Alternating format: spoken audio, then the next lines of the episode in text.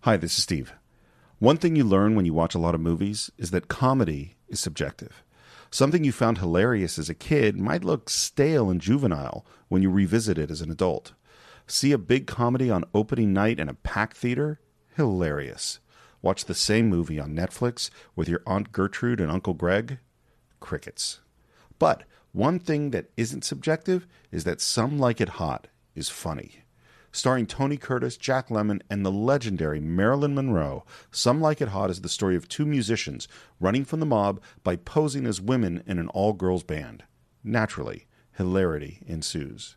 Written and directed by Billy Wilder, Some Like It Hot has consistently been ranked as one of the best comedies in history, topping AFI's 100 Years, 100 Laughs. And John and I have almost as much fun talking about it as we do watching it. So that's Billy Wilder, Some Like It Hot, this Friday on The Cinephiles. Lights. I can't see what I'm doing. No lights. We don't want them to know we're having a party. But I need still some. so spill it. Spills, thrills, laughs, and games. this may even turn out to be a surprise party. What a surprise. Uh-oh. Not yet. When? Better have a drink first. That'll put air on your chest. No fair guessing.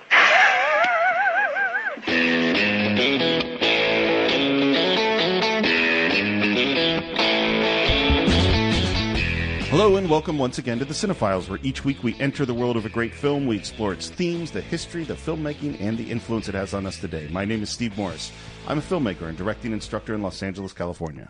My name is John Roca. I'm a voiceover artist, host of numerous shows here in LA, frequent guest on shows here in LA, and occasionally an actor. and a just well-known man about town. Yeah, well, yeah, the outlaw and all things, yes.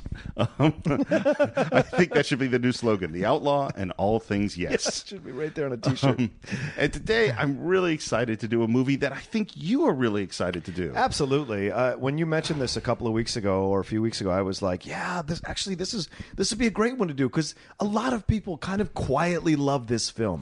It's not one of the ones that people like throw up in the air all the time when they talk about their favorite comedies, but it's certainly one that people speak of with reverence, you know. And so it's it's interesting. It almost transcends a cla- a comedy genre to become a classic film. I- yeah, And so absolutely. I I'm think so. excited to talk about it. Well, and it is listed, I think, as AFI's number one comedy Yeah. of all time. Not a surprise. Yeah, and of course, we're talking about Billy Wilder's "Some Like It Hot," 1959, starring Jack Lemmon, Tony Curtis, and of course Marilyn Monroe. Yeah, the lovely, beautiful Marilyn Monroe. Very, very. Beautiful. and Joey Brown and George Raft. So many amazing character actors that litter this throughout this film. That's fantastic. Absolutely.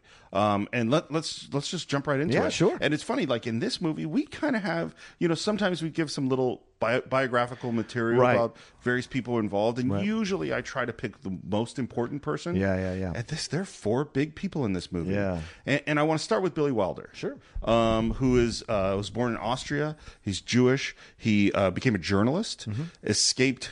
Just bef- just as the Nazis were taking over to Paris, essentially his whole family was killed in the Holocaust. Uh, became a filmmaker in Paris, and then immediately came to Hollywood. Mm-hmm. Became a naturalized citizen, and he is in addition to being uh, one of the great directors of all time, he is one of the great screenwriters of all time. Yeah. Yes. First f- film he wrote in Hollywood is Ninochka. Wow, the- directed by Ernst Lubitsch. Yeah. Yeah. Garbo. Um, and then he it's just the list goes on and on. Double and and what's interesting about him, by the way, is that he goes from these really bright, sparkling comedies like Some Like It Hot to just being the noir guy as Mm. Yeah. well well and being able to handle some drama. So he does, you know, uh, he does Double Indemnity, Sunset Boulevard, The Lost Weekend. I mean, that Lost Weekend is a heavy. I recently saw that for the first time two months ago. Uh, Ray Milland, Ray Milland, yeah. Lost Weekend, and Ray Milland had like no one had wanted him for the role, and so he really attacked because he was a B movie actor essentially, and he tackled Yeah. it with gusto. But the script is so fantastic. What it explores for that time is amazing, and that's what's so great about Billy Wilder is his ability to excel at whatever genre he decides to tackle. He really is uh, just uh, an anomaly, a unicorn, you might say. In the film world, because not a lot of directors and writers can do that so successfully. Absolutely. And he is very much a a writing craft guy. Yeah. You know what I mean? Like he wasn't interested in Orson Welles f- crazy camera work or you know, he wasn't into he, into big cr- amazing concepts. Yeah. He didn't want to do big budgets. He wanted to do perfectly well-crafted, well-written movies. Yeah. And you see there's the list just goes on and on. There's um Stalag 17, there's the 7-year itch which is the first movie he does with Marilyn. Right. You know, he does The Apartment, has this long relationship with Jack Lemmon. I Yeah. Mm-hmm. mean, the, the, the he's one of our great directors, and one where for those of you who want to be screenwriters, go back and Yeah. you know, go back and go through them. One of them that I love, by the way, is uh, the Danny Kaye movie, A Song Is Born, Oh, okay. uh, which I just. It's one of my guilty pleasure musicals. It's yeah. so much fun. I don't think I've ever seen that one. Ah, it's really good. Yeah, and it's I a- love Danny Kaye. it's a remake of he did a, a I think it's called Ball of Fire. Okay. Which is uh, about people writing an encyclopedia, and then there's this story with mobsters, not unlike uh, Right. not unlike Some Like It Hot. Uh, and this one is they're doing a musical encyclopedia, and there's a singer for some band, and Danny Kaye is an intellectual who falls in love with the mafia girlfriend singer. And it's really, I mean, I could watch Danny Kaye all the time. Yeah. I just love Danny Kaye. Yeah, it's so he's so funny. One, by the way, I want to do for cinephiles is the court jester. Yes, the court we jester. absolutely have to do it. Sometime. Such a good film. Okay, Yes, absolutely. but we digress. Yes. uh, so, uh, and the other person I just want to we we have to talk about, and I think she towers over the whole film is Marilyn Monroe. Well, and this is what's amazing watching it this time. I don't know why I didn't notice it in any of my previous viewings of this movie. She gets top billing. Oh yeah, She's first. she's the biggest star. That's There's no amazing. question to about me. it. Yeah, it's amazing to me. Yeah. Um, her, let's, let's talk a little bit about our, Yeah. her history. The, the first thing I wanted to say about her is that th- we talked about this idea of charisma and in, in talking about other actors. We talked about with Jack Nicholson. We talked about Charlie Chaplin. We talked about it with various people. Marilyn Monroe's another one of those people who just, she just sparkles on the screen. Yeah, she you really- can't take her eyes off her. You can't quantify this woman. Le- This is legitimately there are just some people that you see on screen or you experience their energy or their essence, and you just can't quantify them. I think young Brando, I think Marilyn, I Yeah. think James Dean. Yep. These are people that when you see them, you're just like, this is a whole nother level of human that I don't, I, c- I can only admire and and be in awe of, but in no way can I. well, and you um, can't you- understand. You, you, so- you, you can't. You're right. You can't quantify. it. Yeah. You don't understand. Like I know that something is affecting me. Yes. But I don't understand what it is. Right. Well, and the thing about her, I was thinking about this, is that she falls into a very very small category, which is like if you go. Here's my example of it. If you go up to Hollywood Boulevard and you go in front of the Chinese theater, Yeah. you're going to see a whole bunch of characters. You're going to see Superman. You're going to see Batman, Spider Man. You're going to see some Transformers. You're going to see Captain Jack Sparrow. Yeah. And there's only three people you will see that are themselves, Mm-hmm. which is Charlie Chaplin, Elvis, right. and Marilyn Monroe. Marilyn Monroe. And and in each of those cases, those people created a persona which is not them, but we perceive as them. Yeah. Like you can picture Johnny Depp and not picture Captain Jack Sparrow. right, right, right. But it's very hard to picture Charlie Chaplin and not picture the little tramp. Yeah. Or Elvis and not see him all Elvisy. Yeah, and this is why Universal Studios, where I work, has a Maryland. They have Marylins that come and walk around the park, chaplains that walk around the park. It's for that reason. There is just they are just uh, incredible, uh, uh, e- incredible persons, incredible energy, incredible icons to be around, and they, so much so. But even more than Charlie Chaplin, because Charlie Chaplin isn't Charlie Chaplin; Right, he's exactly. the tramp. He's the tramp. Marilyn is playing Marilyn. Mar- that is Marilyn. And from of course- Seven Year Itch. Yeah. That's not Marilyn. Right, right, You know, right, right. like she's born Norma Jean. Yeah. What's her last name? Uh, oh, I don't forget. I forget what it is. I get we'll call her confused. Norma Jean. Norma Jean. So she's born Norma Jean. She has a really, really tough childhood. Yes. Mm-hmm. She had multiple foster homes. She has a mom who was a paranoid schizophrenic. Right. Spent most of her time institutionalized. She was sexually abused, married young. Married young, yeah. Yeah, like real. This is really tough. Yeah. Began as a, a pinup girl, Mm-hmm. uh, became a studio player for Fox, and always really struggling in the late 40s, early 50s, Yeah. disrespected. And, you know, we had to say that Maryland was sexually active Yeah. with many, many powerful men that she interacted with Okay. uh, as she kind of moved her way up in her career. And we could say different things about this. And this is part of the mystery, I think, of Maryland, which is one thing we could say is, oh, these are powerful men taking advantage of this woman in need, this young woman coming to Hollywood. We could say there's some that might say, oh, this is a woman who is you know, a climber using Yeah. her sexuality to get ahead. We could say that this is a woman who didn't care about the sexual mores at her time, was perfectly comfortable with her own sexuality. Or we could say that this is a woman who was deeply troubled and was vulnerable and was desperately looking for love in ways that really got her hurt and injured. Yeah, but I think another way is this determination through it all that to achieve something. You know what I'm saying? And- Absolutely. And, I think that's to me, whatever you want to characterize it, and that's your own personal thing for anybody listening or, or us talking about it.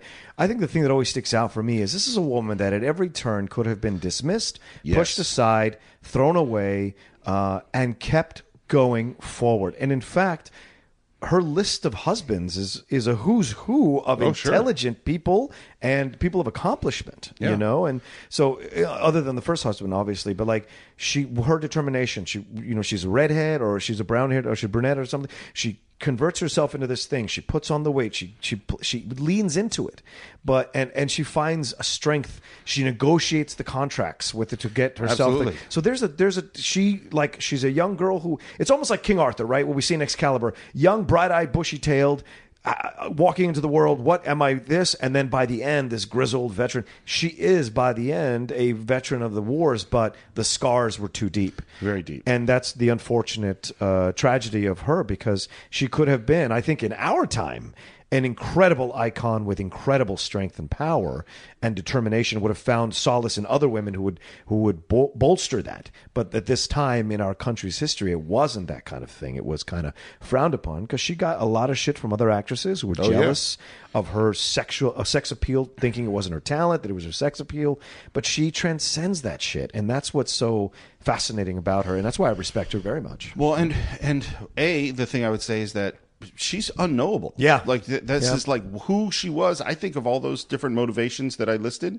I think it's probably all of them Yeah. Mm-hmm. in some ways, and we don't get to really know. And, and the one thing we do know is that that persona is and, and what all these other actresses complain about her sex appeal. Yeah. that was consciously built. Yeah, of course it was. They were refining the hair, they Mm-hmm. were refining the makeup, refining the behavior. All of that stuff was a character that she put Yeah. on.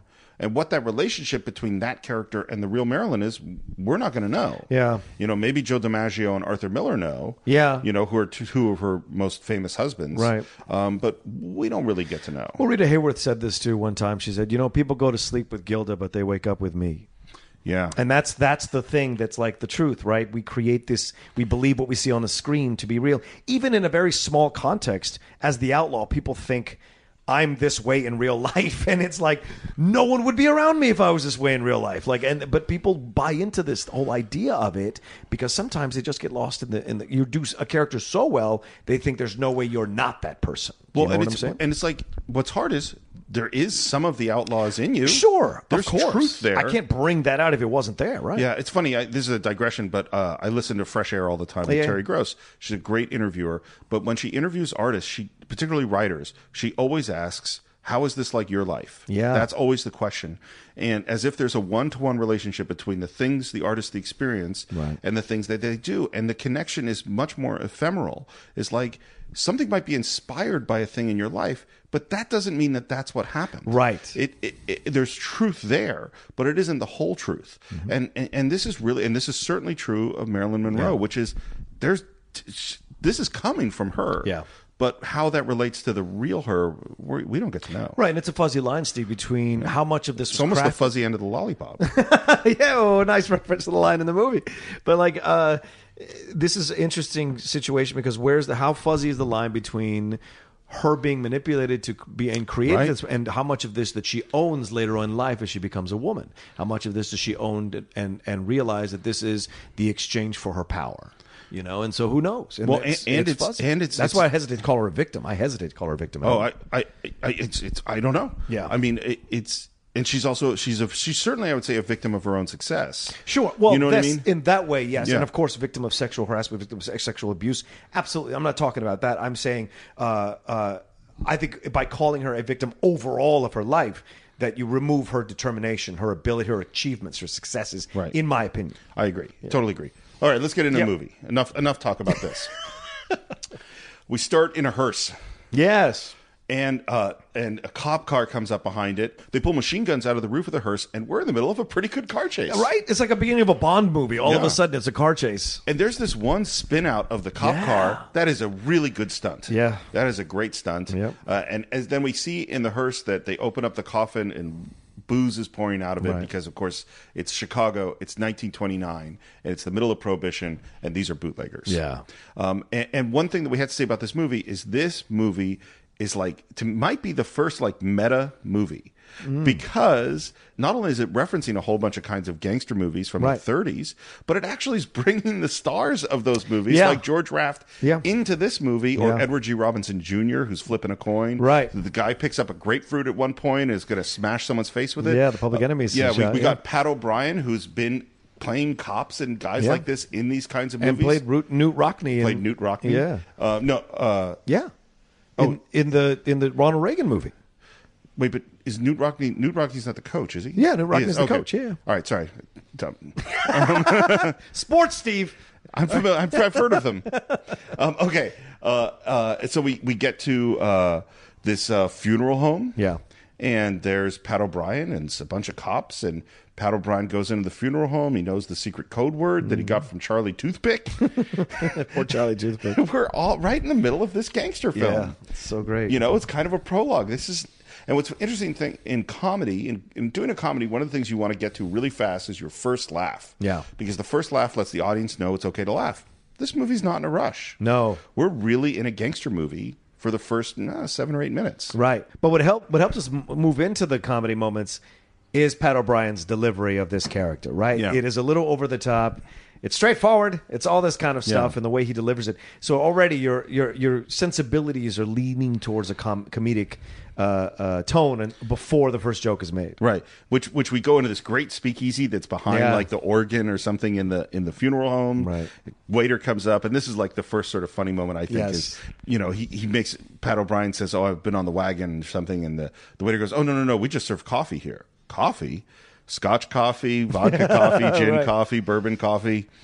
So he gets his little drink. In walks our big bad guy, Spats Colombo, played by the great George Raft. Yeah. Who is a veteran of gangster films. And new gangsters in real life, like friends with Bugsy Yeah. Siegel. Yeah, this guy, Yeah. interesting history in Hollywood. this guy's this guy is hooked up. Yep. And just as we're sort of setting uh, that stuff up, we slowly pan over to the band. Yeah. At least these two guys in the band, Jack Lemon and Tony Curtis. Say, Joe, tonight's the night, isn't it? I'll say. What? No, tonight's the night we get paid. That's good. Why? Oh, look, I'm filling them on my back teeth. I gotta see a dentist tomorrow. Dennis, we've been out of work for four months. You want to blow your first week's pay on your teeth? Oh, Well, it's, it's- it's just a fillinger. I would be gold. How can you be so selfish? We owe back rent. We're in for $89 to Moe's Delicatessen. Three Chinese lawyers are suing us because a check bounced at the laundry. We borrowed money from every girl in the line. You're right. Well, of course I'm First thing tomorrow, we'll pay everybody a little something on account, huh? Oh, no, we don't. We don't. No, first thing tomorrow, we go out to the dog track and put the whole bundle on greased lightning. Raised lightning. You're gonna bet my money on a dog? He's a shoe, and I got it from Max the waiter. His brother-in-law is the electrician that wires the rabbit. What are you giving me with a rabbit? Look at the odds. He's 10 to 1 tomorrow. We'll pay everybody. Suppose he loses. What are you worried about? This job is going to last a long time. Suppose he doesn't. Jerry boy, why do you have to paint everything so black? Oh, Suppose you got hit by a truck. Suppose the stock market crashes. Suppose Mary Pickford divorces Douglas Fairbanks. Suppose the Dodgers leave Brooklyn. Joe? Suppose Lake Michigan overflows. Well, don't look now, but the whole town is underwater.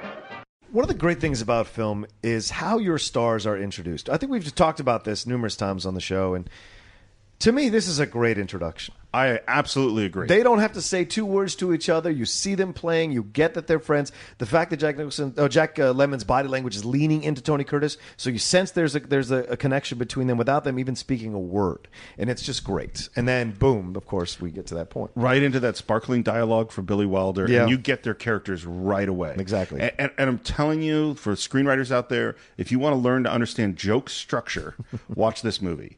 They just it's set up joke, set up joke, set Yep. up joke. They're all they're all just perfectly framed. And by the way, there are a lot of movies we've talked about where actors did a lot of improv on the set. Not this one. No, I'm sure. You don't mess with Billy Wilder. And and the the other uh, writer is I.L. Diamond, uh, who's the co-writer, and they and he was on the set all the time. And they Billy Wilder felt his job was to film the script. Right. That was the job. Wow. um, which is a it, it's a different way of looking at it. Yeah. Mm. That's not what Francis Ford Coppola's doing on Apocalypse Now. No. he's exploring his artistic whatever. Right, right. Billy Wilder's like, we're filming this script. That is what we're doing.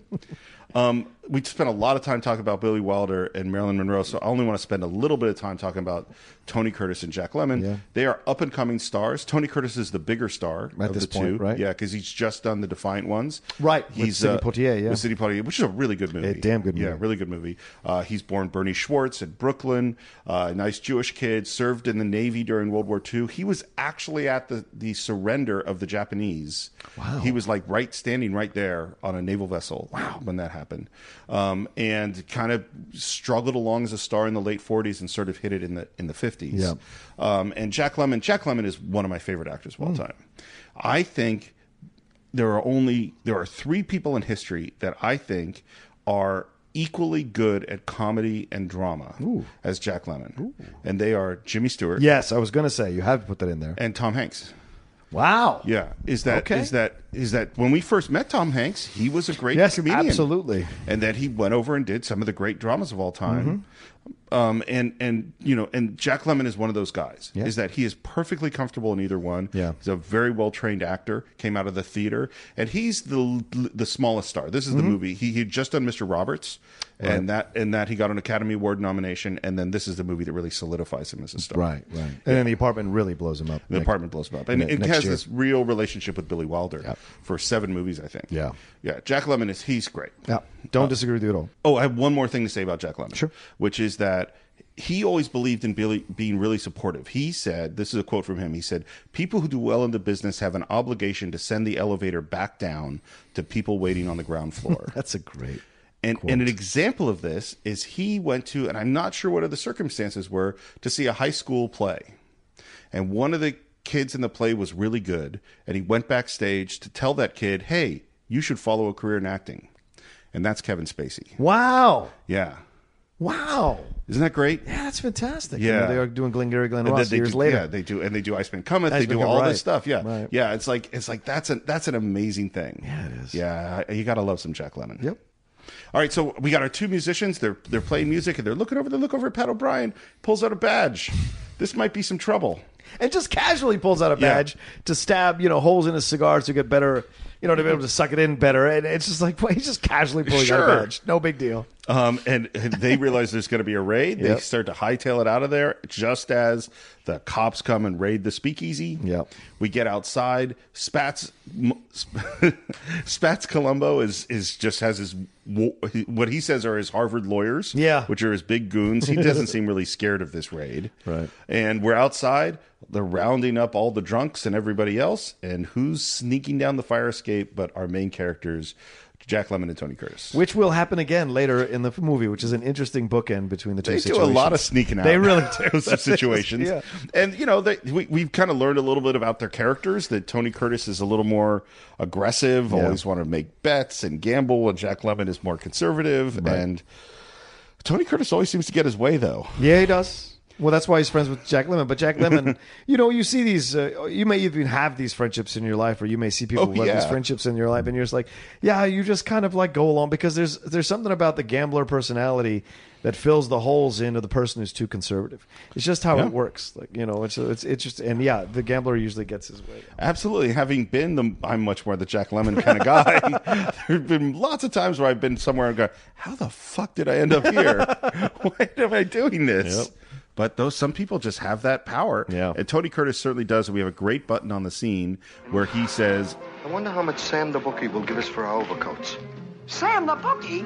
There's nothing doing. You're not going to put my overcoat on a dog. Oh, you. Look, Jerry, I told you it's a sure thing. We will freeze. It is below zero. We'll get pneumonia. Look, stupid, he's 10 to 1. Tomorrow we'll have 20 overcoats.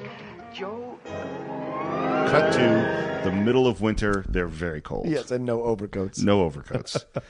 um, we And true to form, Tony tries to convince him to trade in their instruments Yeah. on another dog after They just lost all their uh, all their money Yeah. from the overcoats. Yeah. It's great comic setup. Yep. And we're going to head up to the agency and they go door to door trying to get some work. As you did back in the old days. Sure. Hey, look, if if there was some building that you and I could go to to go door to door, it wouldn't you do- Cinefiles? It We would worked with totally do it. Just hi, is anything for me? No. Anything for me? No. Uh, and uh, unfortunately, one of the secretaries seems to know Tony Curtis. Yeah. He stood her up for a date, and yet he still is kind of charming to Well, her. he's a charming guy. He's very charming. That Some guys just get away with it in the bubble, man. Some Yeah. guys just get away with it. I've seen it many times in my life. Oh, it's true. Yeah. it's true. Definitely. Some guys just get away with it. There are people that we and you and I could both name Yes. right now. um, so, um, but she's kind of a little irritated with him. She plays a little bit of a joke on him. Right. Well, it just so happens he is looking for a bass and a sax. What's the job? Three weeks in Florida Florida. at the Seminole Ritz in Miami. Transportation and expenses all paid. Isn't she a bit of terrific? And of course, we go into the room where they're talking about this, and we find out that it's an all girls band, Right. but they don't know this yet. Not yet, no. And uh, they walk in and they push hard to get this job. Yeah. No, no. And again, you see the classic IL Diamond, Billy Wilder setup and payoff. Well, you need a bass and a sax, don't you? The instruments are right, but you're not. I want to speak to Mr. Morris. Wait a minute, what's wrong with us? You're the wrong shape. Goodbye. The wrong shape? What are you looking for? Hunchbacks or something? It's not the backs that worry me. What kind of a band is it anyway? You got to be under 25. We could pass for You that. got to be blonde, We could dye our hair. and you got to be girl. We couldn't. No, we couldn't. But it's so interesting because then uh, Jack Lemon is the one that's like, oh, well, let's do it. We can do this. We can borrow the clothes. Remember, we, we did hula skirts, all this kind of stuff. And we get a real glimpse into Jack's manic comedy instincts. Yeah. Right? Which is, and you said this is the stage where he's just about to build himself up into a star. And he is really given a lot of moments to expand his comedy and play. It's not slapstick, it's just exciting comedy. He's it's enthusiastic. Enthusiastic. Yes. Yeah. It's enthusiastic comedy, which is when when when a good master actor does it, it's so much fun to watch. Well, it never seems not real. Yep. It always seems like this is this person Yep. who gets really excited and then really conservative Yes. and then really Yeah, excited. exactly. And he's so fun to watch. Yeah. But Tony's not having, we're not dressing up as women. That's a Right. terrible, terrible idea. They get this other gig that sounds to pay like six bucks to Yeah. drive 100 miles, which even in 1929 seems like, or 28 seems like a bad deal. Right. They figure out they're going to borrow the secretary's car. They go to the garage and they walk right into the St. Valentine's Day massacre. Yeah. I mean, which is a real. I mean, it, it's, an actual referencing event. a real event. Yeah. They because Spats Colombo shows up, wipes out Toothpick Charlie and all the other guys, and they witness the murder. And I thought they were, and, and you know what's great is they witness it and they get caught witnessing it, Oh, which yeah. is a nice choice for the script to have them not be const- constantly running away, afraid that they're going to be caught in a way that's like, well, they might have known we were there. This is more action oriented. It's a great choice by this uh, the script by Billy Wilder and the scriptwriters to do that. Well, and it's a key plot point. Yeah. Because now they, they someone knows their faces. Yes. They run away. And J- Jack Lemon had been the person who said, "Let's go dress up as girls." Before Tony rejected it, and now we reverse it. Yeah, well. And Tony said, calls up and uses his voice. Hello, Mr. Polyakov. I understand you're looking for a couple of girl musicians. Such a great female voice. Yeah, I By- love it. By the way, not all him. What? So apparently he struggled to get that tone right. Oh. And what he says is they brought in a voice actor to and he says that some of it is him and some of it is not him. Wow. And we don't really know how much is him and not him. Is the voice actor a woman or a man? No, a man. Okay. Uh, but I don't know the name of the voice actor. I probably should have found that out. Okay. Um, cut to legs. Yeah. It's great. they show up dressed in drag, walking down the ra- you know in this train station. Yeah. I think they make pretty good looking women. What, good-looking women. Tony Curtis certainly makes a good-looking woman. Jack Lemon, eh, maybe Not, so, much. And then that speaks to the prettiness of certain uh, male actors. When they're they're actually pretty male actors, they can be women. They can pass as women, and it's believable. When you see something like Jack Lemmon or or Dustin Hoffman in Tootsie, like you have to strain to accept it. but if it's done really well, you can accept it. And I think the hat on Jack Lemmon helps to accentuate all of that, which of course is a shout out to the costume designers and the people who coordinate this whole these whole look of both Josephine and Daphne slash Geraldine. Well, and this is this is first of all, there's something I can't confirm, Oh. which is my gut is that this is why this movie's in black and white. Be- Oh. because traditionally at this Interesting, time, yeah. comedies were in color. Right. Black and white was for dramas. Right. Um, but my guess is they went, you know, we got these guys in makeup. we can make them look a lot better in black and white. Colors colors not going to help them out. And they actually did weeks of makeup tests to try to get to this point. Right. And when they finally got to this point, Tony and Jack said, "Let's test it out," and they went to the ladies' room on the studio lot Oh. and sat doing their makeup, and and nobody noticed it. And they went, "Okay, we're good." that they, that they made great. Mm-hmm. it. Ori Kelly's a very famous designer, and he's doing Marilyn's dresses. Right. And Tony and Jack went to Billy Wilder and said, "Listen, why don't you have them make our dresses too?" So those dresses are also designed by this famous costume designer. Right. Um, and so we see them walking. Immediately, we get some good comedy of Jack stumbling and how do they walk this way? And it's a completely different sex. Yes, yes. And so, and throughout the movie, we get this is the first sample we get of numerous interactions between them about the struggles that women have. Yeah. In this world, in a man's world, and what they have to deal with day to day, which I don't know how much had been addressed in film up to this point in 1959. I, I think in this sense, this is a very feminist movie. Yes, you know, because it absolutely. really does show that stuff. Yeah. I, and I agree with you. I can't think of other movies that kind of went into Yeah. that those areas. Yeah, I'm sure there are some Betty Davis films where she has these strong statements or strong points, but this is more about like what it's like to be a woman practically in the world. Do you well, know what and I'm it, saying? it, to do it, you take a man and Yeah. put them in that position, Yeah, and they right. go, "Oh shit, Yeah. this seems really rough." yeah, exactly. Um, and as they're walking, who blows by them but Marilyn Monroe? My word. yeah. I, I I don't know how to put this. I'm just going to put it the straight up Sure, way. Sure. There's a lot of sex appeal here. she's she's beautiful in ways that words don't even do justice. Like her sex appeal, her attraction, her energy, her essence is one of complete and utter just beauty. And I like I said, I don't have the word for it. It's beyond beauty because you are aroused and you appreciate her as well for her face, her body, her voice, all of it is so incredibly gorgeous. But you also like want to sleep with her because she's so incredibly attractive. So it's like, yeah, I don't want to denigrate you and just want to sleep with you.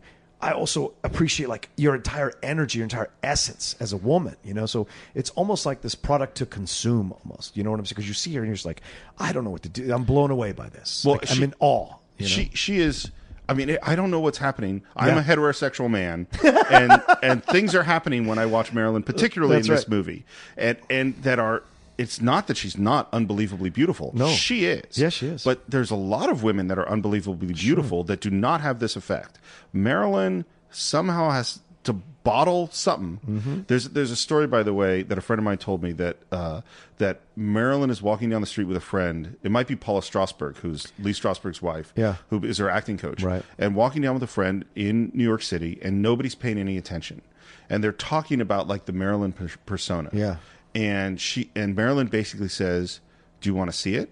Wow. And Paula says, "What are you talking about?" And Marilyn just is walking, and changes her posture, her walk, or something, and suddenly New York turns to her wow. and that there's some thing that she and I don't know if this story is true, but I bel I kind of believe it. I would believe it a thousand percent. yeah, Yeah. That- that there's something about her that just you cannot take your eyes off. Yeah, her. absolutely. Um, and that also gets into some of the things we talk about that maybe are problematic about her, you know, in real life Hmm. Yeah, and who she sure. is and all this other stuff. John, I can't tell you how excited I am about the Cinephiles' new sponsor, an absolutely incredible game, Marvel Strike Force. Now, anyone who's listened to the show knows that I've been reading comic books since I was five years old, and this is like a comic book fan's dream come true. You could create a mobile squad and play as your favorite Marvel characters. I mean, everyone is there the Punisher, Vision, Black Panther, Cap or even my favorite Marvel character of all time, Daredevil. Uh, Your goal is to power up those characters, unlock gear, and use them to compete in player versus player mode, alliance mode, and real time arena. Yeah, Steven, as we speak, they are enjoying their six year anniversary. Six years, wow. And you know what that means? Free stuff just for signing up via their unique link in the description. The anniversary consists of weekly events and bonuses. If you complete each event, you can receive special rewards and skins. Completing every single mission throughout the entire anniversary will result in an even more special reward. Make sure to log in each day and each week to take advantage of all the new characters that are being released specifically for this event. This will be Marvel Strike Force's most generous event to date, so don't miss out, y'all. Check out that unique promo code, and for every new user, please follow our link in the description and use the promo code MAXPOOL. Once again, Thank you so much to Marvel Strike Force. We're very, very excited to have you sponsoring this episode.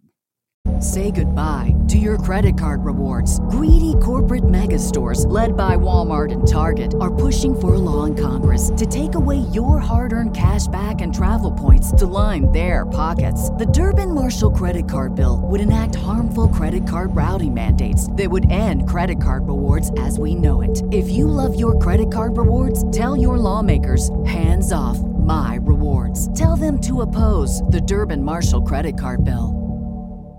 Uh, so we meet Marilyn. She goes walking by. There's a blast of steam that comes off of the train, Right. which is Billy Wilder's reference to the most famous moment of all time in his previous movie with her, Right. Seven Year Itch, Yes. which is her over the subway grate. Mhm. Uh, we meet uh, the band leader. We introduce ourselves as Josephine and Daphne. Yeah. Uh, we get on the train, and Jack Levin is very excited. Yes, he is. Literally a kid in a candy shop. Literally a horn dog. Yes. Yeah. He is thrilled to be here. Right. And I love the Tony Curtis settling him down like you're not here to sample the pastries, you're a girl. And Jack Lemon's I'm a girl. I'm a girl. I'm a girl. And what's great is this is the difference, and this is a really small thing, but this is the difference between someone who can get a woman anytime he wants, Tony Curtis, versus a man who's like, oh, if I have a lot of options, I might have a chance. Right. Right. There's the Tony Curtis is like, just chill out, relax, and the other one's like bopping off, going crazy Yes. inside a cage. Yeah. Yeah, it's it's so, it's so much fun to watch Yes. Jack Lemon in this movie. Agreed. It's just a joy. Um, we have a little more talk with uh, uh, Sugar, who is Yes. Marilyn Monroe's character's name. We see that she uh, likes the bourbon. Yes. We go out to have our first rehearsal on the Mm-hmm. train, and you see Marilyn Monroe sing, and you know it's the same thing. Marilyn Monroe is not the best singer in the world, Right. but there's something about her. Yeah. and both Tony Curtis and Jack Lemon really aware of that in Yeah. this scene. Yeah, and, and you see them. It builds from that first scene where they're talking with her up until this moment Yeah. when they're watching her and where they're doing where she's shaking and singing and doing whatever, and and then the then the uh, uh, flask falls out. That's right. Yeah. And Marilyn has told us, Sugar has told us that Yeah. uh, one more drinking incident, she's going to get kicked out of the band. And who comes to her rescue? Jack Lemon. Jack Lemon. Yeah. Oh, it's oh, it's oh, that's mine. Can I? I'm, thanks for holding that for me.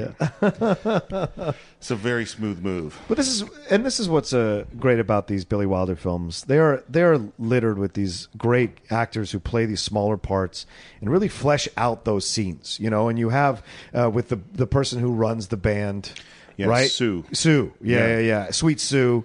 And then you have uh, the Beanstalk. So Sweet Sue Right. and Beanstalk are the back and forth, just almost a comedy team themselves. You know what I'm saying? Almost Comden and Green, you could maybe say, in the way that that's come out, and and you see the way they play off each other, and it's great. And Sweet Sue does the brassy. She's almost the Eve Arden from Greece type of Yeah, totally. vibe. You know what I'm saying? And what's great also about these girls is.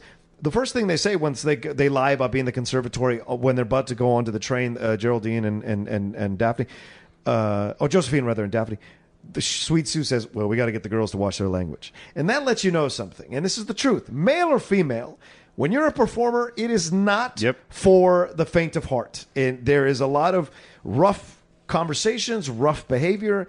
Per- performing is not some kind of beautiful thing where everyone's like taking in these, having these very intelligent, layered conversations. Well, they might have those too. Yeah, sure, at some point. But there's the But they're base. peppered in with a lot of other. Of course, because you're around these people, you have to undress in front of these people all the time. Yeah. You have to have these kind of interactions. You have to performing for other people who might be rude or might be appreciative of what you're doing. So it just naturally fosters that kind of mentality. So I love the fact that they they didn't present these girls as like these little sweet, little dainty class manner girls. They are performers. Well, it's, and it's it's such a great point you make because Jack and Tony present themselves Yes. as oh we're from the conservatory because Yeah. their assumption is that behind the scenes all these girls are going to be elegant and Yes. sophisticated and that that they realize really fast that is not the case Right. and that is awesome. Yeah. Which brings us of course to it's bedtime. Yeah. We're all we're all getting into our compartments.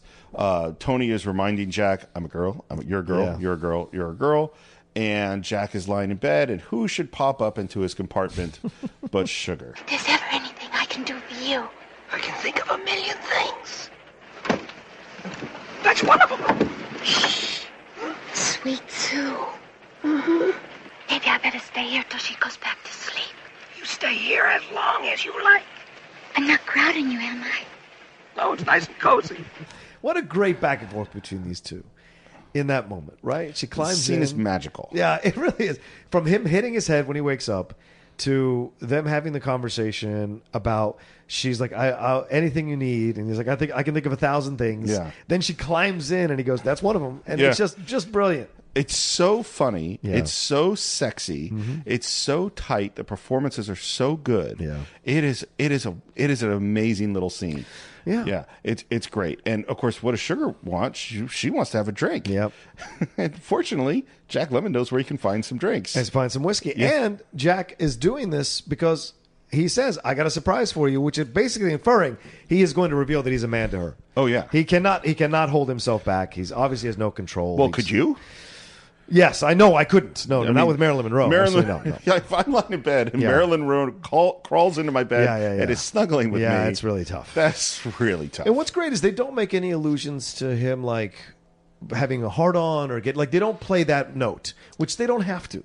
Right. Right? Her him ru- her rubbing his feet, him like "Oh, I'm a girl, I'm a girl, I'm a girl. Like all of that is brilliant because you get what he's we trying get- to do. We get what's happening. Exactly. You don't It's have to very infer clear. it. Yeah, I mean, you don't have to hit it on the head. And of course, as soon as we get this booze, we realize somebody else has uh, some vermouth. Yeah, we could be making Manhattan's, and Yeah. now we've got a party. Now we got a party. Man, I Got like this cheese and band. crackers. All yeah, this is a great band, right? And apparently, Sweet Sue is a very sound sleeper. Very sound. And thirteen people climbed into that overhead. That's amazing. It's beautifully shot, like Yeah. because that's not easy to get all those heads in just the right place. You can Right. see them with camera. Yeah. And uh, now it's time for Tony Curtis to wake up. Yeah. And we go off to get ice, and we get Josephine, Tony Curtis's character, having a real nice heart to heart with Sugar.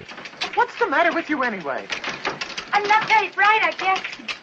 I wouldn't say that. Careless, maybe. No, just dumb. If I had any brains, I wouldn't be on this crummy train with this crummy girl's band. Well, why'd you take this job? I used to sing with male bands, but I can't afford it anymore. Have you ever been with a male band? Who? Me? That's what I'm running away from. I worked with six different ones the last two years. Oh, brother. Rob? I'll say. You can't trust those guys. I can't trust myself. I have this thing about saxophone players, especially tenor sax. Really? I don't know what it is, but they just curdle me. All they have to do is play eight bars of Come to Me, My Melancholy Baby, and my spine turns to custard. I get goose pimply all over, and I come to 'em That's all? every time. And that's when the idea comes to Tony about what he's going to do later on in the film. And that she's like, why she's going to Florida is to meet a, a rich guy who has a yacht, blah, blah, blah. She's basically laying the parameters of the guy man that she wants to be with, you know? And so you see that come up. Absolutely, it's it's very very clear, and Yeah. Tony figures it out. and And I think this is Marilyn at her best. By the way, this Yeah. scene, I think Oh, in terms of acting, she's she's just great. I agree, and uh, but I also think the scene with her and Lemon is fantastic in that. Oh yeah, that's a scene that if you're a if you're an actress just known for your TNA or your looks, you will be transparent in a scene like that. Your limited abilities. Marilyn is a good actress. That that comedic timing, the back and forth, the not betraying the different changing and moment, moments between her and Jack as the conversation progresses, is really amazing. And all the more so when we see her with Tony Curtis. Even more of the, her ability comes through when you see Yeah. that scene. So I agree with you, man. Absolutely. She's great. Uh, uh, Jack Lemon's now getting tickled. Right. And finally, in the midst of the tickling, to end this scene, pulls down on the emergency brake, which had been planted twice before. Yes. Because everything is well constructed in this movie. Uh, we end up in Florida. Yes. Um, there we, as, as, and, and at this moment, we see the competition for Maryland. Yes. This is where it really starts. Yeah. Uh, and and uh, Tony is moving in, and really, Jack does not have a lot of game. Even against Tony as a woman. It's it's tough to beat Tony Curtis, man. But, we, but we're introduced also to Joey Brown. As they walk in with the instruments, Joey Brown is Mm-hmm. Mhm. there to help uh, uh, Daphne. I'm Osgood Fielding the third. I'm Cinderella the second. If there's one thing I admire, it's a girl with a shapely ankle. Me too. Bye-bye. and we get another moment where what a woman has to deal with. The- Absolutely. The, old guy is so fresh. He follows her into the elevator and attempts to try to, Something. to make out with her Yeah. or something. And uh, the elevator, great little bit with the elevator stopping in the middle and going all the way back down, and then her slapping him and telling him, "I don't know what kind of girl you think I am," and her storming. He goes, "Give me another." j-" He says something like, "She says I'll walk," you know, like that. It's just a very. And this lets you know, you know, and it's played for comedy because he's turned Absolutely. and he's laughing about being slapped in the face. He kind of likes it. Yeah, but he likes it exactly. I mean, let's. Yeah, I mean, so it is. It definitely shows that side of it. Yeah. And this is Joey Brown, who's a longtime character actor. He's got one of the best names in any movie I can think Yes. of. Osgood Fielding the Third. that is a great, great name. Names are important in comedy, man. Absolutely. Yeah. Absolutely. We get uh, back up to the room. Uh, Jack Lemon is pissed off because he's just felt what it was like to be a woman under Yeah. these circumstances. Yeah. Uh, but uh, Tony Curtis was playing his own game. But isn't this where Tony gets uh, kind of harassed by the bellhop as well? Oh, the bellhop. Oh, Yeah, so they both. By the way, the bellhop is horrible. oh, what do you mean as a person? Yes. Yeah, but as an actor, the kid Oh, is he's- he's fantastic. great, great. Yeah, yeah, yeah. But yeah, of course he's horrible. But but but they both experiencing their versions of harassment. Absolutely. You know, no question uh, about To- it. Tony is like eh, the, ki- the kid is like, uh, yeah, he don't- he's a, he's too young to be hitting on her like that. And then when she pushes him away, or when Tony pushes him away, he says, "I like him like that, big and brassy, or big and bold." Yeah. And you're just like, "Holy shit!" Well, at one point, this bellhop says something like, I've got the key to your room. Yeah. I'll be- it's like, holy shit. Yeah. And then he says, "Get rid of the roommate." Yeah. It demands this punk kid of a woman. Oh, it's crazy. Yeah. Uh, of a quote unquote woman. And Jack's ready to Well, go. in his mind, it's a woman. Jack's ready to go. He's out. He's like, we got to Florida. Let's Yeah. get the hell out. Tony wants to stay. Hmm. And then in comes Sugar. Let's go to the beach. And Jack's all about going to the beach. Oh, yeah, he is. Uh, to- Tony doesn't really want to go with him. We'll find out why momentarily. Yeah. Because he swiped a suitcase and he's trying on a new outfit. Yes. Has glasses. Which just happens to fit. Yeah, just and those two guys do not look like they're the same size at all. Um, and so we have Jack playing with Sugar in the beach. Uh, again, Marilyn looks good in that bathing suit. Yeah, yeah. Um, But this is an interest. This is the beginning. Uh, this is Steve. This is an interesting conversation to have because this movie. I hope it's an interesting conversation. Well- We've had people tuning in. This movie, Jack is basically, and I know this term is like angers uh, women now in 2017, but Jack is basically friend zoned from the beginning.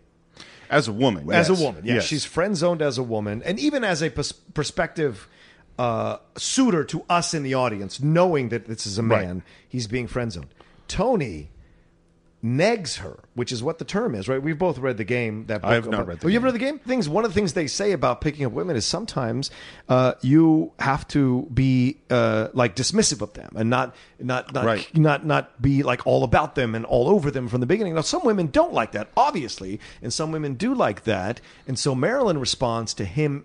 Like tripping, he's physically assaults her essentially by tripping her to get her attention, and then he's aloof about her, and he's like, uh, "Go away! You're blocking my yacht. You're blocking the flag. You do blah blah blah." He does all this stuff, and he keeps going back to his paper, but she keeps insisting on trying to talk to him because he's ignoring her, and these are tactics, right? And it's Absolutely. fascinating to watch the different tactics with Jack Lemon wanting to do everything possible to make her happy, and Tony Curtis is doing everything possible to ignore her. And it works when you're an attractive guy. Uh, That's what I was just going to say. That's what I'm getting at. Because Tony's so attractive, it fucking works. Because when an ugly guy says, "Stay out of my way," Yeah. they go, "Okay." Yeah, absolutely.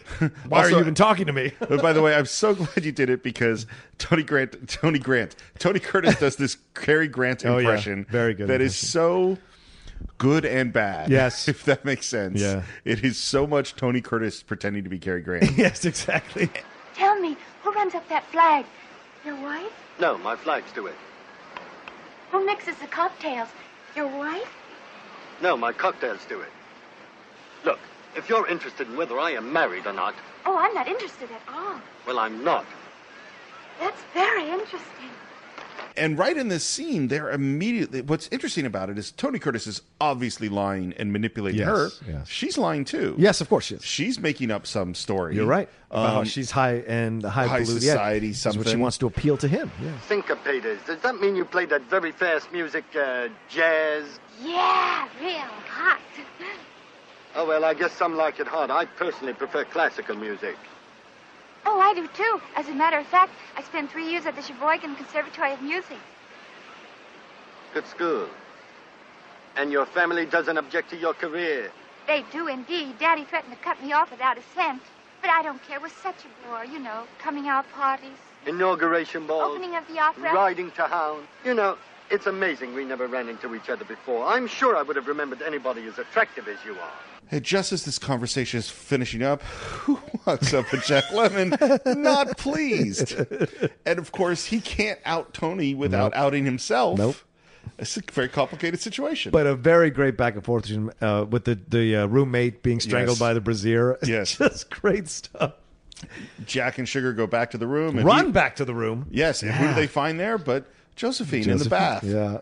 And she's just taking her bath. Sugar leaves, and I love. And Jack Lemon is pissed off. Yeah, he's mad. I love the shot of Tony Curtis getting out of the bath Slowly. slowly, wearing the sailor Yeah. captain's outfit. It is hilarious. Yeah, and then approaching him, and of course Jack Lemon trying to to uh, uh, fight him back, uh, fight him off in vain verbally, and then getting like grabbed by Tony Curtis, which is great. 'cause- Yeah. And at this point, Jack Lemon crumbles. And what's interesting about the movie is he stays crumbled.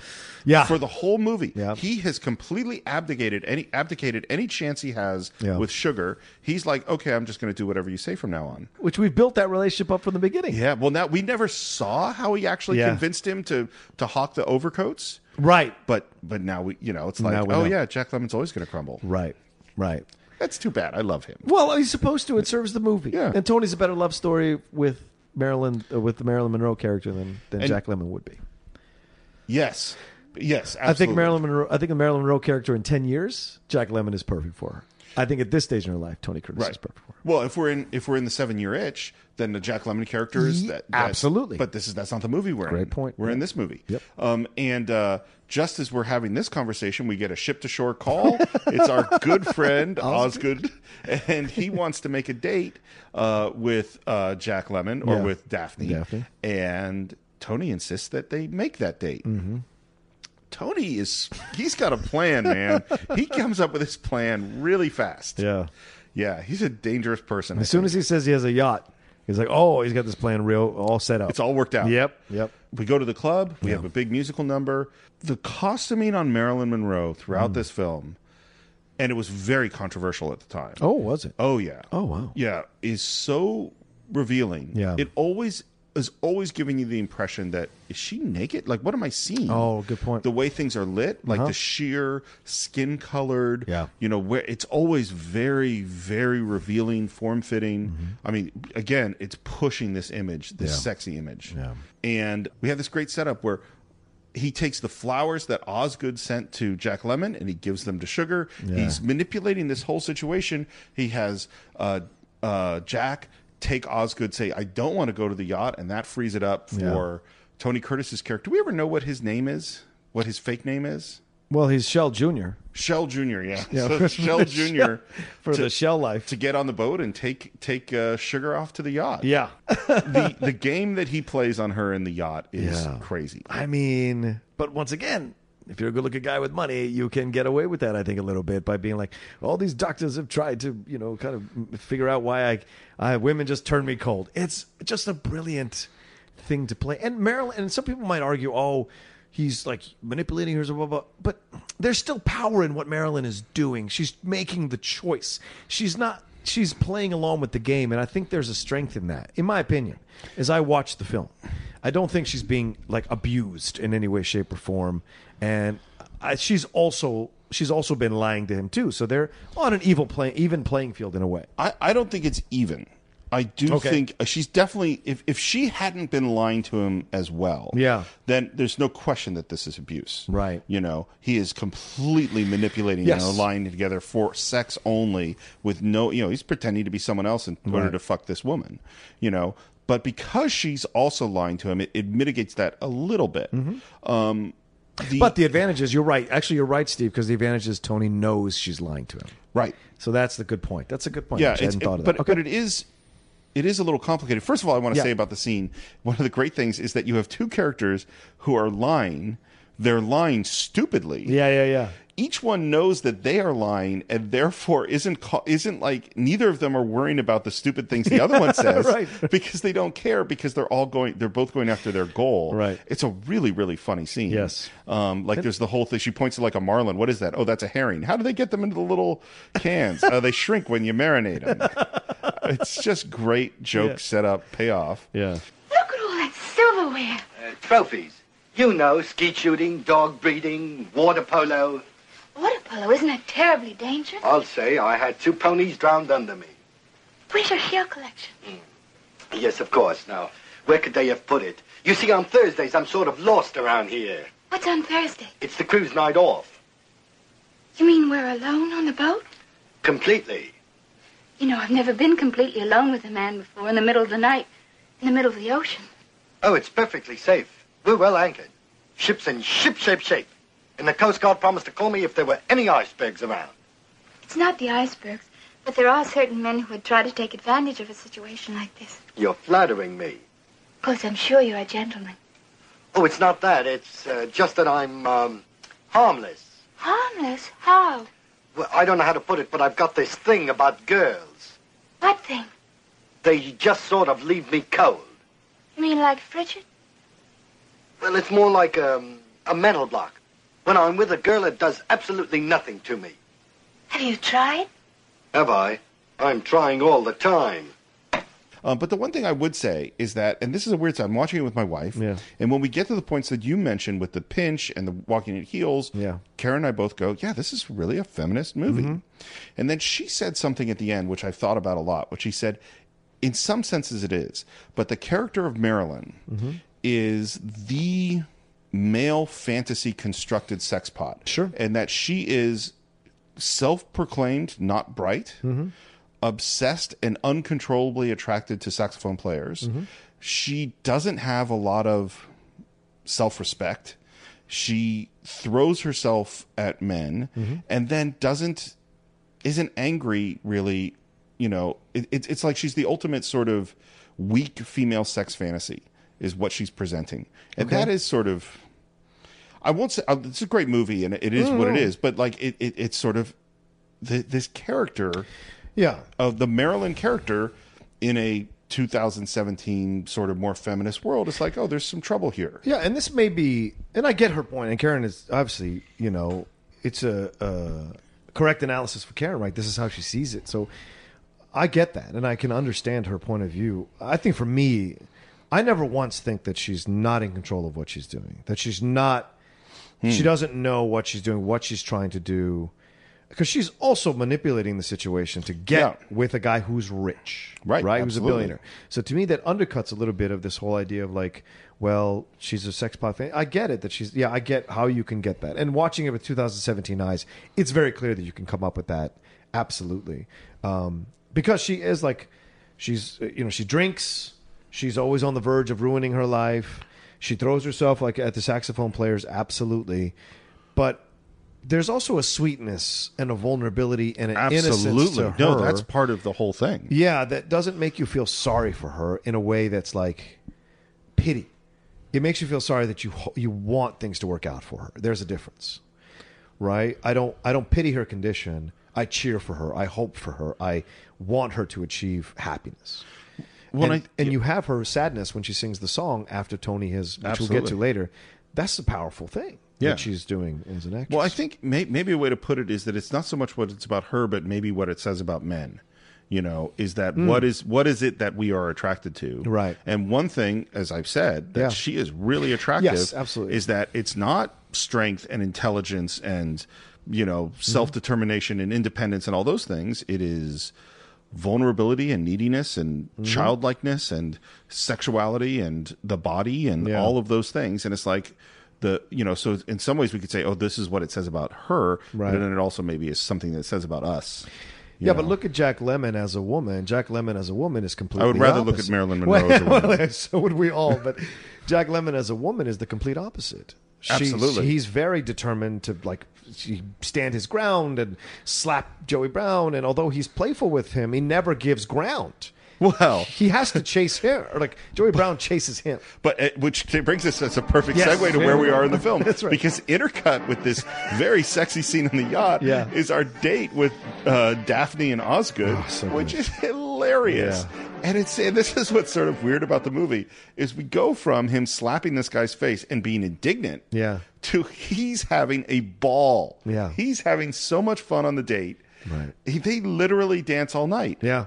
It's, it's, it, it, this is where you go. And again, this is 2017 eyes versus 1959 eyes. Yeah. But how are we supposed to take this? you know, right? What what is this saying about him? Well, my, my my feeling from what I've read about Billy Wilder and heard, it, he's not really trying to say anything. He's Right. trying to write a make a funny movie, Exactly, And this it is, funny. and it is funny, and but also it fits Jack. It fits Jack Lemon's character throughout the whole movie. Someone with a stronger personality can convince him to do just about anything. Well, and he's enthusiastic and enthusiastic about He it when li- he's convinced to do it. Yes, It's just Jack Lemon is having fun. He Yes. likes to have fun. Yes. Tony Curtis isn't having fun. I mean, I'm sure sleeping with Marilyn Monroe was fun. Sure. Although, have you heard about what he said? did he about sleep her? with her in the movie? Does he? Do you? Is that inferred? I feel that they had Yeah? sex That night? Absolutely. Okay. Abs- I don't know. Here's my. I feel they just made out, but maybe. My general feeling is that if a movie has people making out and you fade to black, they had sex. Oh, okay. But I, I don't know. We have to do some analysis. of yeah, we'd this. have to look at that. If we cut away and they're in a room, Yeah. you know. and- Okay. And, and and then the next thing we see is it's the next morning. Right. They spent the night together. Well, that's oh, because they uh, okay. Were did they wake up together the next morning? I thought they were both like went back to sleep in their own respective house. They come back at dawn in the boat. Oh, that's right. Because it's dawn when the party ends with Okay. Osgood and Daphne, Okay. uh, where the band members are blindfolded by Yeah, the yeah, end, yeah. which is Some some weird weird stuff. strange moment. Um, Okay. So, so yeah, I, I, I feel that they did. That's fair. Okay. So, what Tony Curtis said about Marilyn Monroe? Oh yeah. Um, so they were in uh, dailies watching, I think, this scene, and Tony's there and Jack is there. Paula Strasberg, who is Marilyn's acting coach, is there. Yeah. Marilyn is not there. And someone asked Tony, what's it like kissing Marilyn Monroe? And he said, it's like kissing Hitler. Whoa. Yeah. Yeah. Now, Tony says that that was a joke. Like, like what is the most opposite thing he could say Oh, of right. what it's actually like? I could get that. Yeah. and but then also there's reasons to believe why people were not such a fan of Marilyn Monroe during the making of this movie. Oh. Also, it's Tony says, as do a lot of people, that he actually did have sex with Marilyn Monroe. Wow. At, at this time. Yeah. There are a lot of people who say this. Hmm. Elliot Kazan, who did have a relationship with her in the early 50s, Yeah. said that he had sex with her the night before she married DiMaggio. Wow. In his book. Now, I don't know if that's true. Elliot Kazan was a player. I mean, he was like a serious, Yeah. had- he was like a serial affair haver. Wow. You know, he, he, you know, however we want to take that. And what, whether or not his stories are true or not, I don't know. Hmm. But that's what he says.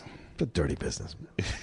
it is. All right. So uh, we get back, and uh, Tony gets back from his night with Marilyn. Jack gets back from his night with Osgood. Enthusiastically? He is thrilled. Yes. I'm engaged. Congratulations. Who's the lucky girl? I am. What? Osgood proposed to me. We're planning a June wedding. What are you talking about? You can't marry Osgood. You think he's too old for me? Jerry, you can't be serious. Why not? He keeps marrying girls all the time. I, uh, But you're not a girl, you're a guy. And why would a guy want to marry a guy? security. Jerry, you better lie down. You're not well. Will you stop treating me like a child? I'm not stupid. I know there's a problem. I'll say there is. His mother. We need her approval. But I'm not worried because I don't smoke.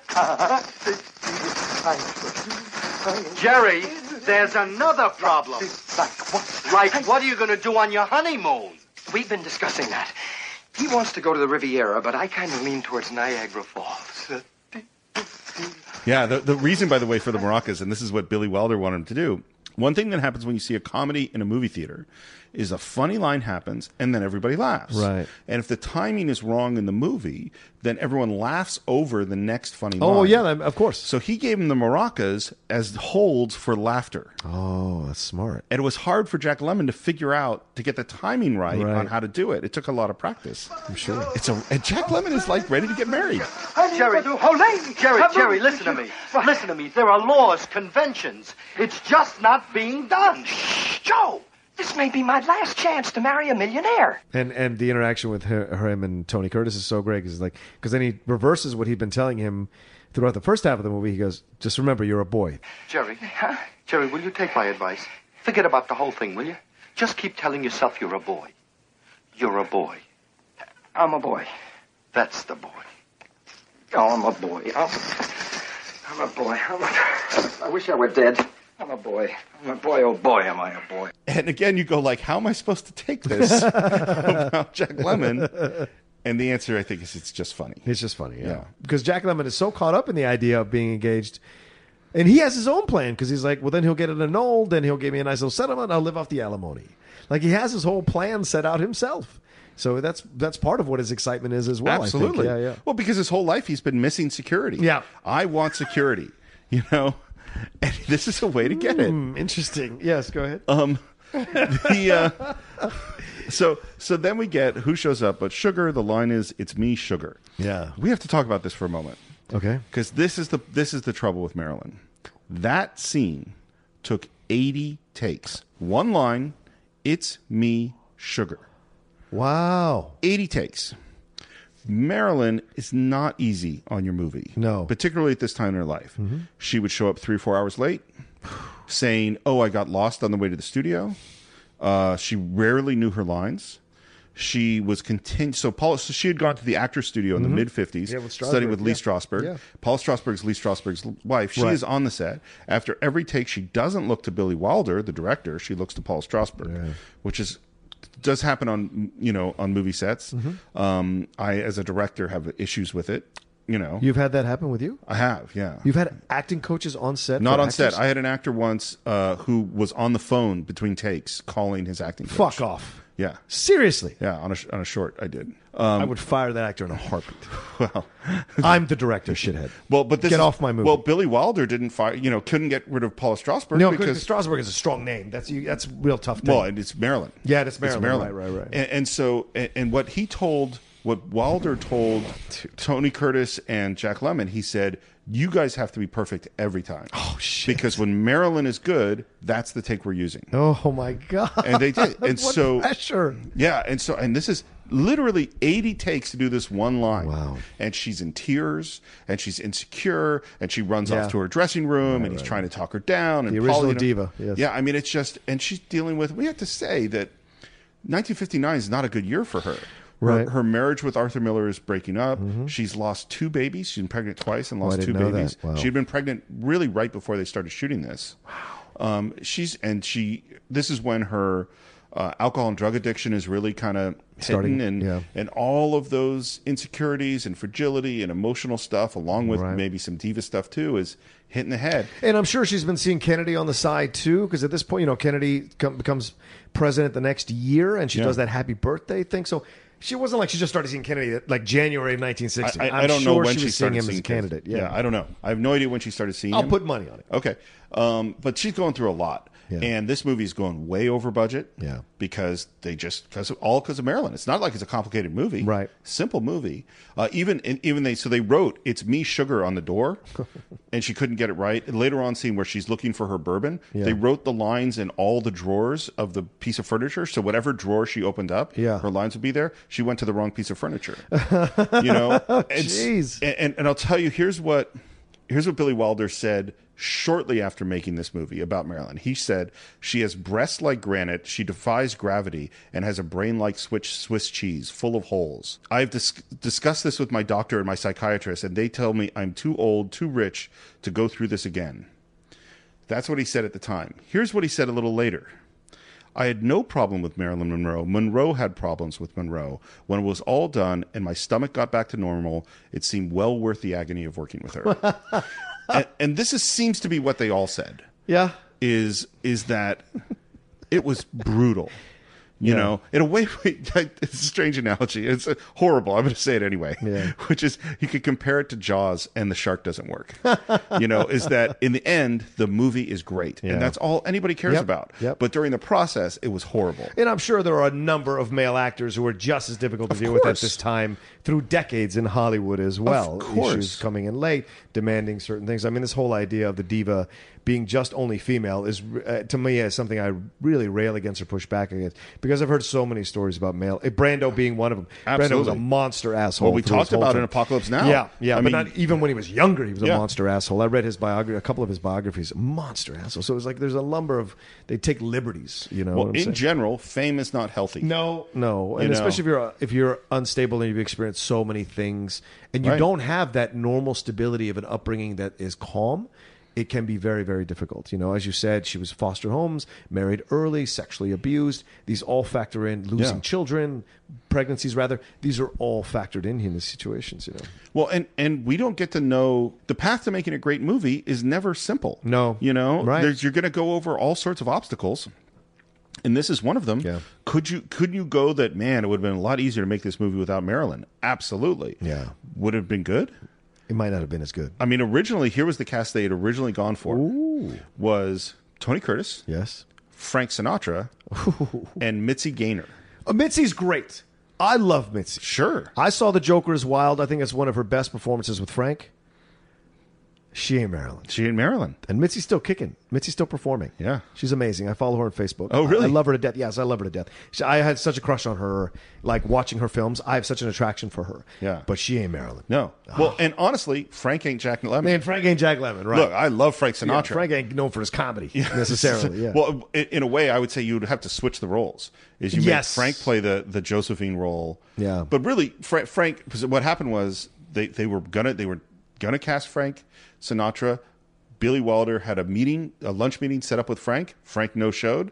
Billy Wilder said, "Fuck this," and he had actually wanted Jack Lemon from the beginning. There we go. So he said, "Let's go get Got Jack." to give him Lemmon." the uh, Yeah. got to give him the reason. So everything seems to be kind of going well. Yes. And who shows up but our old friend Spat Scalumbo? out of nowhere, who we'd totally forgotten about. Absolutely. Right? They had done. Billy Wilder does such a job, uh, such a great job of creating this world down in Florida. This rich, funny, interesting world. These two relationships. He lets the film breathe for a little bit, just long enough for us to have these two established relationships for both Josephine and and Daphne, and then Spats Colombo shows Yeah. up. With a great entrance, and apparently we're having some kind of mob convention. Well, it's an Italian uh, appreciates of, uh, appreciators of Italian opera or something like that. yeah. um, and uh, Pat O'Brien's here. Yes, of course he And is. uh, and we walk in. There's this guy flipping a coin, and that is Edward G. Robinson Jr. And the flipping of the coin is a reference to George Raft because Yep. that's what George Raft used to do. And if, if any of you are old enough, watch the old Looney Tunes cartoons. Whenever they go and have a Hollywood episode with bugs or anything, there's always a guy flipping a coin with with a cigarette hanging out of Mhm. his mouth. That is that is George Raft, and I love how George Raft comes back out from that meeting with Little Bonaparte, which is of course a reference to Little Caesar, Right. which is the the uh, Edward G. Robinson uh, film. He says, uh, "Where'd you get that gimmick from?" Yeah. Yeah, something like that. Where'd you get that stupid gimmick from? Which is, of course, a meta moment within That's the movie, what I'm saying. Which is what you referenced Yeah. earlier, Steve. Yeah, exactly. Um, It's so great. And so this this looks like it's going to be pretty pretty scary. This- And again, even with the supporting characters, we have nice little bits like the frisking, got the gun in Yeah. one pants leg and the bullets in the Yeah, other. yeah. Like it's all just really tight and funny. Yeah. Uh, they see they see they they see that Spats is here. Yeah. Our guys rush into the elevator. We end up in the elevator with Spats. Don't Yeah. I know you from somewhere? The two guys, yeah. You ever been to Chicago? We've been, we've been cut dead in Chicago, which is a great little great, great double meeting. Great line. Yeah. So we're back in the room. Time to get the hell out of here. So it's time to say goodbye to Sugar. Oh man. Makes a phone call. It's rough. It is rough, especially because Jack is saying to him, "You never cared before. You used to Right. drop him," which means this guy is not a great guy. Tony Curtis' character is not a No. good guy to women. He has done this over and over again, but there's something different with Sugar. Well, and it's that moment where she describes her dream. Yeah. And you see Tony Curtis's face kind of fall. Yep. And you go, "Oh, he he loves her." Yep. To tell the truth, I never closed an eye. I never slept better. I had the most wonderful dream. I was still on the yacht and the anchor broke loose. We drifted for days and days. You were the captain and I was the crew. I kept a lookout for icebergs. I sorted your shells and mixed your cocktails. And I wiped the steam off your glasses. And when I woke up, I wanted to swim right back to you. Um, and then what he does to her by sending her the bracelet, in addition to stealing, there's no problem stealing the bracelet. I mean, let's be clear. Jack Yeah. Lemon worked hard for that bracelet. Yeah. He earned it. And he's and he earned it under false pretenses. So the only people that should get that bracelet are Jack Lemon or Yeah. it should go back to Osgood. but he just takes it, sends it over to Sugar, and this is really treating her like a whore, you know. I mean, that's Mm. the you know, he's just paying her off. Well, he's well. I don't know, Steve. I think that's a bit harsh. I think he's trying. You know what? I think it's a bit harsh. Yeah, too. I think as I was saying it, I kind of feel it's Okay. a little harsher than it is. I think he's just trying to, in his way, you know, say goodbye to her and give her something sweet. Whereas with the other ones, which Jack refers to in the movie, or Jack Lemon's character refers to, uh, he's just never even called. He's just ghosted him. Essentially, ghosted him for the fifties. But in this, he wants to send her something. He wants to give her something to remember him by. You're right. You're and the right. bracelet and the flowers is that. Is it the right way to do it? Marilyn comes in super depressed. Sure. It's almost irrelevant whatever he gave her because it's it's his heart that she wants, not any of his gifts. And that's a great thing too. We see the switch from the woman who wanted security and a rich guy with a yacht. She actually is falling for him too, irregardless of his money. Yeah. It, it doesn't like she gets all that and she goes, oh, I can trade this in and be something with this money. Blah blah blah. No, she's like depressed. Well, and the same thing that happens with her really happens with Tony because Yeah. the moment before Tony's like, "This bracelet is our future." Yeah. He, so he trades security for something compassionate. Right. Well, they got to get out of the hotel because Spatz is here. Right. Yeah. And this is what you mentioned Yeah. before. Let's climb out the window. Once again, let's climb down the uh, what passes for a fire escape at, Yeah. at a uh, Florida resort. Yeah. Right? climbing down the other side. Yeah, Which, by the way, is the Hotel del Coronado Oh. in San Diego. Oh. It's a beautiful hotel, right? Right. that is a beautiful hotel. Yeah, it's I've- I've gorgeous. been yeah. there. It's a very famous hotel. Yeah. yeah. So, um, uh, and unfortunately, when they climb down the in front of the window, whose window do they climb right in front of? But, Spatz. Yeah, and then Spatz is the one that recognizes them. Yep, and it, may, it might not be dames at all. Blah blah blah. Well, and they then find the grabs them. instruments, Yeah. and that confirms it. Yeah.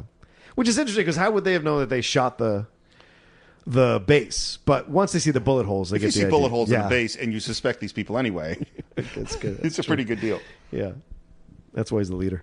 Now we get into this really fun chase where it's, Yes. there's like a guy in a wheelchair, and we're supposed to be the guy in the wheelchair, and we're running around through the kitchen. And it's a really fun, well constructed chase, while simultaneously there's a big mobster party, and we have a giant cake. We do. Yeah. And who's going to get in the giant cake but Edward G. Robinson Jr. with right. a machine gun? Like, oh, there's something bad's about to happen. Yeah, yeah. And we'd seen this before with cakes and I mean, the last movie we had someone jump out of a cake. It was Debbie Reynolds jumping out of a cake and singing in the rain. Right. I much prefer that. that would be my taste. Yeah, but then we get Bonaparte talking, and we know that he's just. We hear that uh, Matchstick Charlie, whatever his name is, Toothpick Charlie. Toothpick Charlie was uh, Matchstick Toothpick Charlie was he went to school with Little Bonaparte, like Yeah. they they were in and they grew up for years together.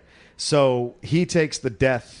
These seven people that died, he takes it a little harder. Really because- seriously. because Toothpick Charlie is one of those guys. Is one of his friends, right? so, so, and as he's making this speech, who's hiding under the table Yeah. right at Spatz's feet is Jack and Tony. Right. And it's great, too, because, you know, I don't know if he intentionally sp- set up the shoes in Yeah. order we that we could see them under the table. Oh, I think so. I mean, Yeah. that's just great storytelling. It's from the beginning. You see the bits that are going to be played out just by the shoes. Right, but my question is: is when did they come up with the idea for recognizing the shoes under the table? Did they come up with the cool shoes because they knew they were going to recognize them under the table? Oh. or did they come up with the sh- cool shoes as a character choice at the beginning of the movie and then realize they could use it under the table I- later on? I have a feeling that they came up with it as a character choice at the beginning of the movie because they use it like when the guy drips the coffee on him at the beginning. His name is Spats. Whenever he's shown first, he's shown the feet coming first, of the Spats. So to me, I think it was all played. It was all mapped out from the beginning. So the bit, so that there, you could use it for bits or moments in, in the well, film. and and this is this is again why this is such a well constructed Yeah, yeah. movie. Agreed. You introduce, you know, it's like the emergency brake Yeah. or blood type O or all these things that pop up again and again. Is they've Right. introduced them, they use them, they change them, and they become important later on. Yeah, yeah, it, it's really well constructed. Uh, in comes the cake. Bye bye spats. Yeah, no more spats. By the way, I love this Bonaparte guy. I love the way he speaks. And do you know that actor is who plays Papa Mouskowitz in the American Tail movies? Oh, really? He No, I voices didn't know Papa that. Mouskowitz. Ah. Yeah, he, he had a very very long career, and uh, very and he looks old when he's doing this part. So it's interesting to see that he still lasted up until the late '90s doing stuff. And so I just love his voice, which is why I want to take a moment to say like one of our friends. and the thing with the old earpiece, just Yeah. brilliant. All of Yeah. it, just brilliant. No, it's great. Anyway. Uh, in comes Pat O'Brien. Yeah. Our guys escape again. Yes. But again, people spot them. Yeah. Back into being girls again. We call Osgood. We have to get Marilyn. Right. You know, Marilyn's singing her sad song at the end. Break, heartbreaking, man. Yeah. Heartbreaking. And and apparently they don't worry about the fact that they've lost their saxophone and bull fiddle player. Oh, yeah, right. Not really stressed about that. You got to live, man. That matters more. Yeah, in walks Josephine. Yeah. Plants a big wet one on Marilyn. Dude, what a great and great acting by Tony. Once again, like what's really important when you watch good actors, it's when they're not talking, right? In the scenes when they're not talking and they're watching something and they're having to react to it, you can see it on their face when when you believe what they're doing, and and they do it so well, the good ones, you know. Right. And to me, that's what I always watch in actors when they're not act when they're not talking. Yeah, totally. What are they doing? And so when he comes down, you and when he kisses her, and Marilyn's reaction is great, and uh, Sweet Sue's reaction is great as Right. well. ah, lesbians, ah! you know, just all of it, just brilliant, you know, all around. Um, Jack runs off to meet Osgood at the boat. Yes, Which they had called ahead, right? And oh, I'm going to bring my friend uh, Josephine. She'll be our bridesmaid. Yeah, it's so great. Then up shows Marilyn shows up. Right, another bridesmaid riding her bike. Hop in. It's a great moment. Yeah. hop in the boat. Off we sail, and now we have one of the great little final moments. Don't rush to the moment. Don't rush. There's a great little exchange between Tony and Marilyn. oh no, I as was well. going to say that. too. Oh, okay. I thought Yeah, you were yeah. going to say because like sorry, two final moments. two final moments. Yeah. There we go. Yeah, Tony and Marilyn have their moment, which I think is great. Which which in this film there are no consequences for the lies they told each other. They're like it's all good. Yeah, it's, all, it's great. We both lied to each other. Swipe the way slate clean. Let's start over. Yeah. We're gonna be. Ha- he's a saxophone player. Yeah. Everything could, could nothing go wrong in that relationship. and then we have this. Who gambles? Yeah. that'd be all right. this conversation between Osgood and Daphne slash Jerry. So good. It is just brilliant, brilliant dialog Mhm. and leading to one of the great last lines of any movie of all time. Yeah. Osgood, I'm gonna level with you. We can't get married at all. Why not? Well, in the first place, I'm not a natural blonde. Uh-huh. Doesn't matter. I smoke. I smoke all the time. I don't care. Well, I have a terrible past. For three years now, I've been living with a saxophone player. I forgive you. I can never have children. We can adopt some. But you don't understand, Osgood. Uh, I'm a man. Well, nobody's perfect.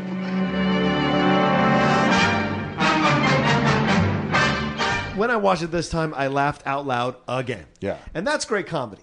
Even even a joke you've seen, you've seen repeated, you've seen clips of it, you've watched it numerous times, it still works. And it's the two things. It's the ripping off of or three things. The ripping off of the of the wig and saying, "I'm a man."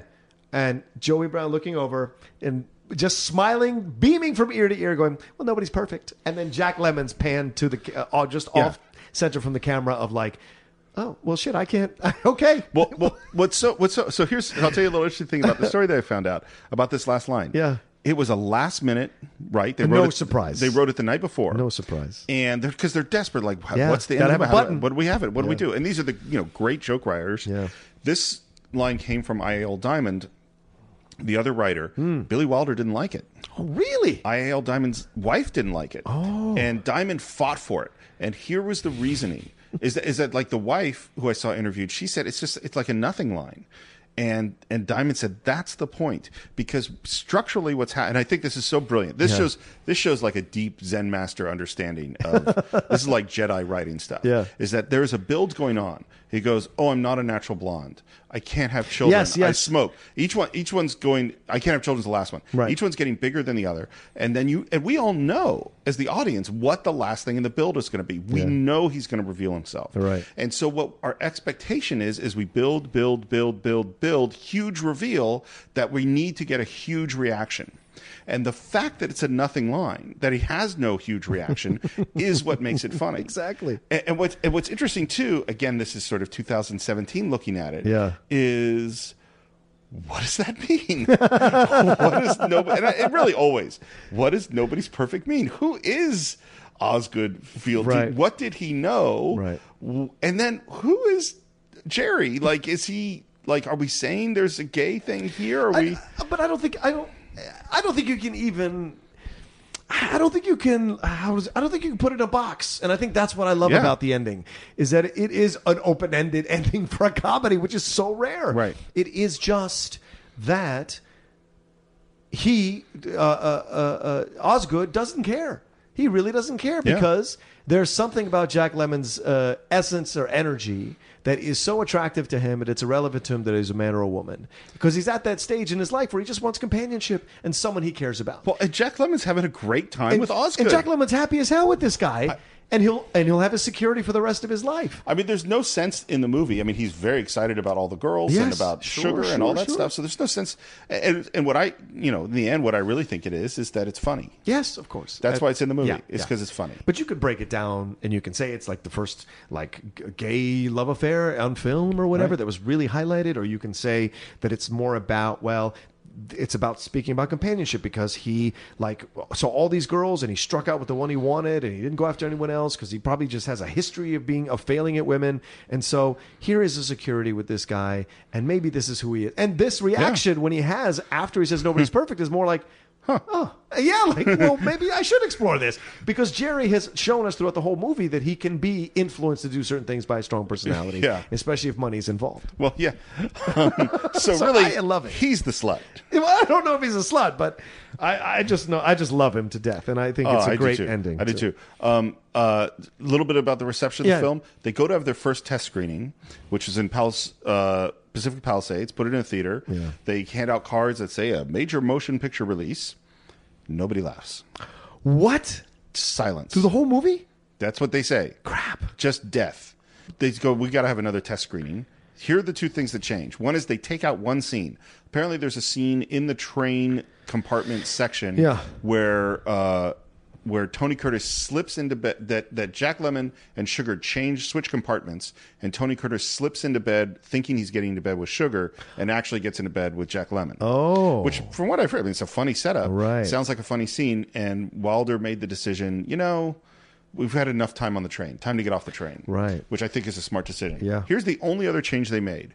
On the card they handed out, they put a minor motion picture, not a major motion picture, which he thinks clued people in enough that this was a comedy. Yeah. And then and then it was hysterics. And also cheering for an underdog. yeah. That's the inherent Yeah. nature of human beings. Yeah, good point. Good Yeah. point.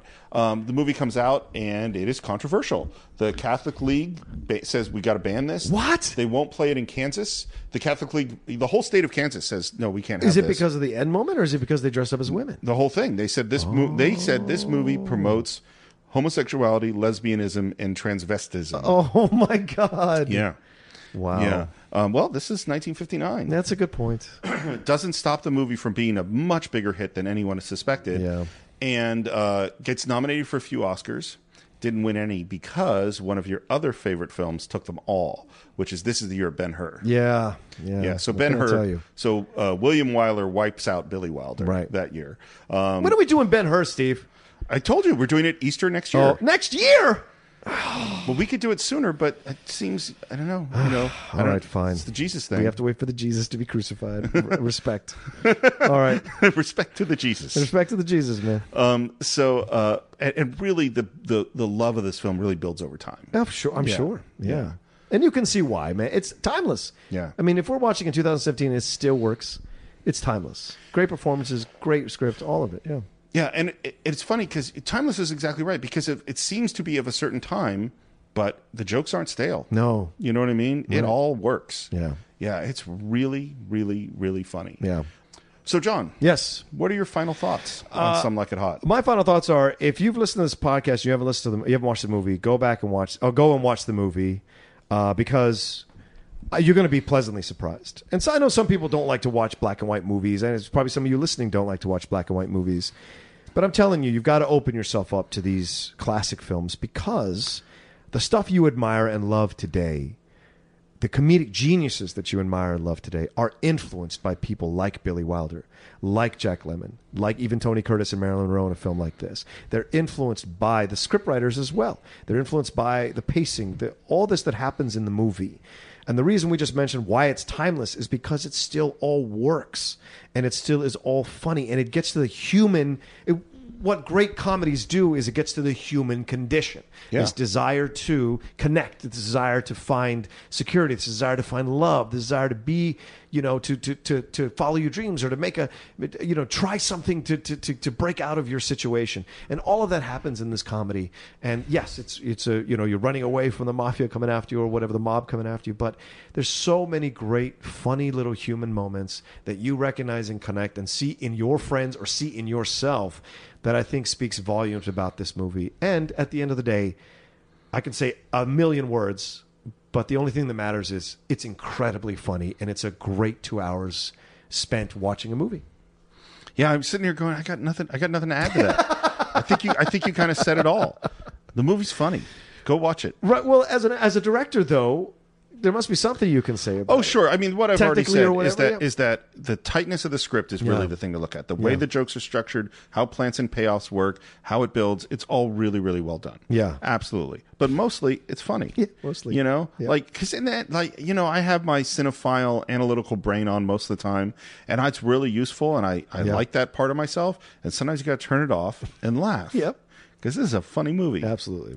Okay, so that's what we think about Some Like It Hot. Of course, we want to hear what you think. Please visit us on Facebook at The Cinephiles. You can go to iTunes and subscribe to us there. Please leave us a review on iTunes. It- I know we said it over and over again, but it makes a really big difference.